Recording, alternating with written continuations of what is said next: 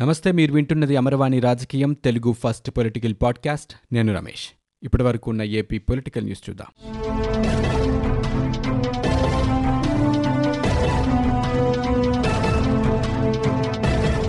ఏపీలో గడిచిన ఇరవై నాలుగు గంటల్లో ఎనభై వేల ఎనభై రెండు కరోనా పరీక్షలు నిర్వహించగా రెండు వేల మూడు వందల అరవై ఏడు కొత్త కేసులు నిర్ధారణ అయ్యాయి.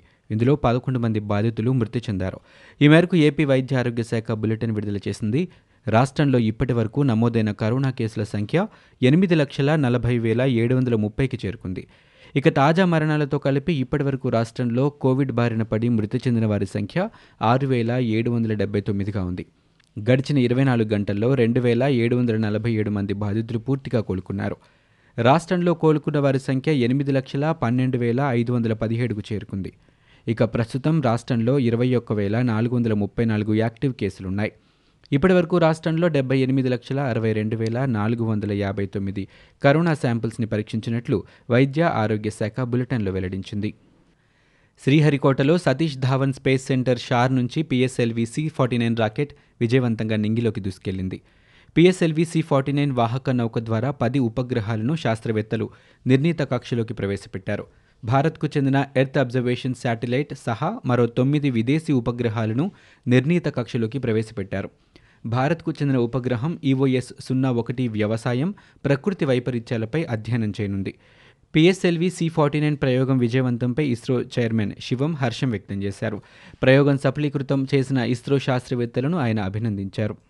తాడికొండ ఎమ్మెల్యే ఉండవల్లి శ్రీదేవి అక్రమ కేసులు పెట్టి తనను వేధిస్తున్నారని ముఖ్యమంత్రి జగనే తనను కాపాడాలని వైకాపా బహిష్కృత నేత సందీప్ సెల్ఫీ వీడియో విడుదల చేశారు. రెండు రోజుల క్రితం గుంటూరులో మీడియా సమావేశం పెట్టి ఎమ్మెల్యే శ్రీదేవిపై శృంగారపాటి సందీప్ సల్వేంద్రం సురేష్ ఆరోపణలు గుప్పించారు. దీంతో వారిద్దరి నుంచి తనకు ప్రాణహాని ఉందని ఎమ్మెల్యే శ్రీదేవి పోలీసులకు ఫిర్యాదు చేశారు. ఆ ఇద్దరిపై పోలీసులు కేసు నమోదు చేశారు. ఈ పరిణామాలతో అజ్ఞాతంలోకి వెళ్ళిన సందీప్ ఇవాళ సెల్ఫీ వీడియో విడుదల చేశారు. ఎమ్మెల్యే శ్రీదేవి తనపై కేసు పెట్టడంపై ఆవేదన వ్యక్తం చేశారు. అక్రమ కేసుల కారణంగా అజ్ఞాతంలోకి వెళ్ళాల్సి వచ్చిందని తన కుటుంబ సభ్యులు ఆందోళనతో ఉన్నారని భోరున విలిపించారు. చావు తప్ప మరో మార్గం కనిపించటం లేదన్నారు. పార్టీకి మొదటి నుంచి సేవలు అందించారని శ్రీదేవికి కష్టకాలంలో అండగా ఉన్నానని ఆయన వివరించారు. సిఐ ధర్మేంద్ర ఎమ్మెల్యే శ్రీదేవి వల్ల తనకు ప్రాణహాని ఉందని ఆయన ఆ వీడియోలో ఆవేదన వ్యక్తం చేశారు. తాడికొండ నియోజకవర్గానికి చెందిన శృంగారపాటి సందీప్ చలవేంద్రపు సురేష్ తనను బ్లాక్మెయిల్ చేస్తూ బెదిరిస్తున్నారని తాడికొండ ఎమ్మెల్యే ఉండవల్లి శ్రీదేవి గుంటూరులోని నగరంపాలెం పోలీసులకు ఫిర్యాదు చేశారు. సందీప్ సురేష్ చట్ట వ్యతిరేకంగా మద్యం వ్యాపారం చేస్తూ పేకాట ఆడిస్తూ పెదకాకాని పోలీసులకు పట్టుబడ్డారన్నారు. దాంతో మండల పార్టీ నాయకులు వారిద్దరిని పార్టీ నుంచి బహిష్కరించారని పేర్కొన్నారు. తానే అధిష్టానానికి చెప్పానని భావించి కొన్ని రోజులుగా పార్టీ వ్యతిరేక కార్యకలాపాలకు పాల్పడుతున్నారని అన్నారు.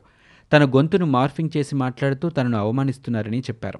తాను బయటకు వెళ్ళినప్పుడు వెంటపడుతూ ప్రాణహాని తలపెట్టేలా ఉన్నారని వారిద్దరిపై చర్యలు తీసుకోవాలని కోరుతున్నారని ఫిర్యాదులో ఆమె పేర్కొన్నారు. రాష్ట్ర ప్రభుత్వ ఉద్యోగులు పెన్షనర్లకు కరువు భత్యాన్ని నిలిపివేస్తూ ఏపీ ప్రభుత్వం ఉత్తర్వులు జారీ చేసింది. రెండు వేల ఇరవై ధరలకు అనుగుణంగా చెల్లించాల్సిన కరువు భత్యాన్ని నిలిపివేయాలని కేంద్ర ప్రభుత్వ ఆదేశాల మేరకు ఈ నిర్ణయం తీసుకుంది. రెండు వేల ఇరవై ఒకటి జూలై వరకు చెల్లింపులతో పాటు రెండు వేల ఇరవై ఒకటి జనవరి నుంచి చెల్లించాల్సిన కరువు భత్యాన్ని కూడా నిలిపివేస్తున్నట్లు ఆర్థిక శాఖ ముఖ్య కార్యదర్శి ఉత్తర్వుల్లో పేర్కొన్నారు. స్థానిక ఎన్నికల విషయంలో కోర్టులు మానవతా దృక్పథంతో వ్యవహరించాలని మంత్రి కొడాలి నాని అన్నారు. ఎన్నికల నిర్వహణకు ప్రభుత్వంతో పాటు ఈ ప్రక్రియలో పాల్గొనే ఉద్యోగులు కూడా సిద్ధంగా లేరని చెప్పారు. కృష్ణా జిల్లా గుడివాడలో మంత్రి మీడియాతో మాట్లాడారు.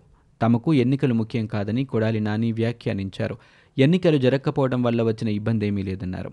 ప్రత్యేక అధికారులతో పాలన కొనసాగుతోందని ఎన్నికలు జరగకపోయినా ఇవ్వాల్సిన నిధులను కేంద్ర ప్రభుత్వం ఇస్తోందని చెప్పారు. ప్రస్తుతం ఎన్నికలు వాయిదా వేస్తే ఎవరికి నష్టమో టీడీపీ అధినేత చంద్రబాబు ఎస్ఈసీ నిమ్మగడ్డ రమేష్ కుమార్ చెప్పాలని ఆయన వ్యాఖ్యానించారు. టీడీపీ నేత మాజీ ఎంపీ సబ్బం హరికి జీవీఎంసీ అధికారులు నోటీసులు జారీ చేశారు. రిజర్వ్ ఓపెన్ స్పేస్లో భవనాలను నిర్మించారని మూడు రోజుల్లో వాటిని తొలగించాలంటూ నోటీసులో పేర్కొన్నారు. దీనిని అందజేసేందుకు టౌన్ ప్లానింగ్ సిబ్బంది గురువారం రాత్రి సబ్బం హరి ఇంటికి వెళ్ళగా ఆయన లేరు.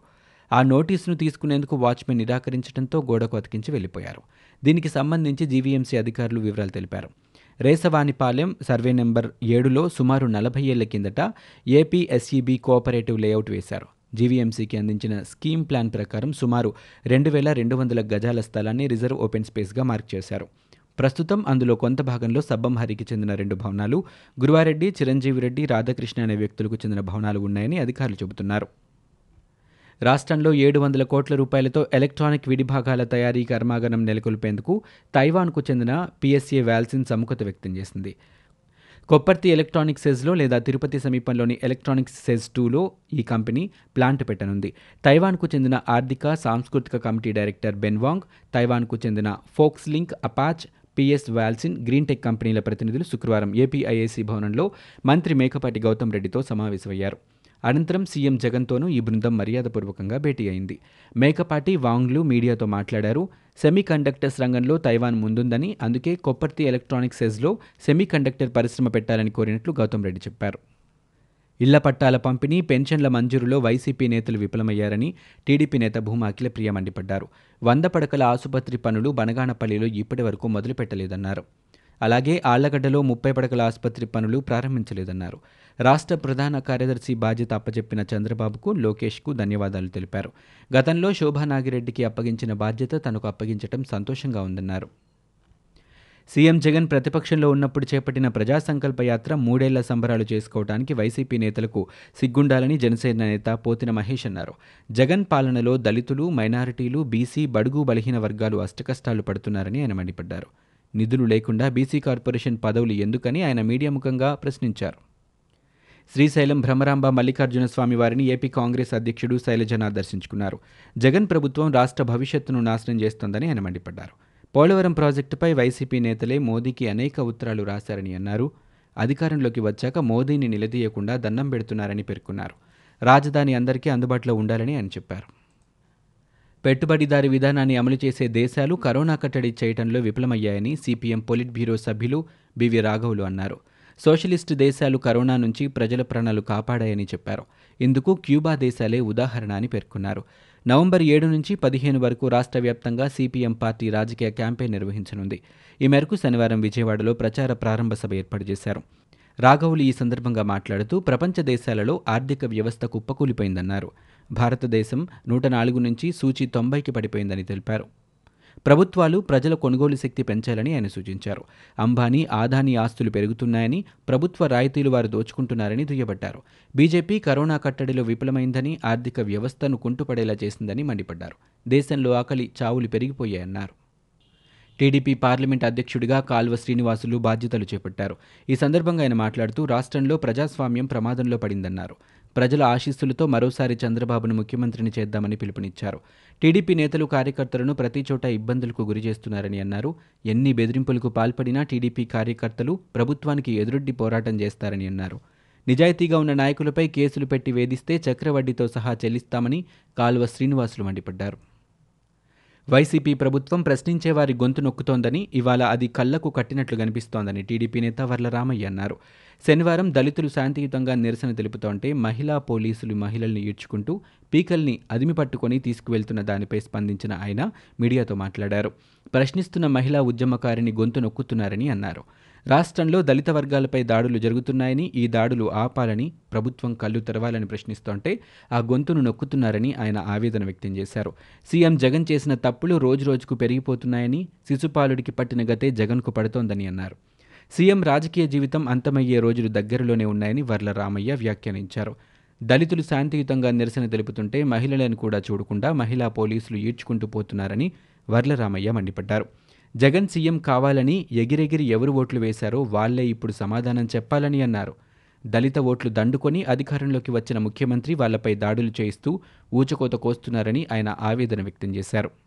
ఇవి ఇప్పటివరకు ఉన్న ఏపీ పొలిటికల్ న్యూస్. మీరు వింటున్నది అమరవాణి రాజకీయం తెలుగు ఫస్ట్ పొలిటికల్ పాడ్కాస్ట్. నేను Ramesh.